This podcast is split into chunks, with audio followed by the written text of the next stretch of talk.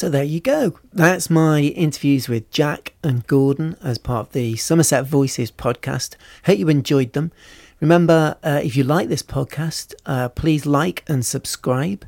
Um, here's just a few other examples of podcasts that I think you might enjoy if you're into local history.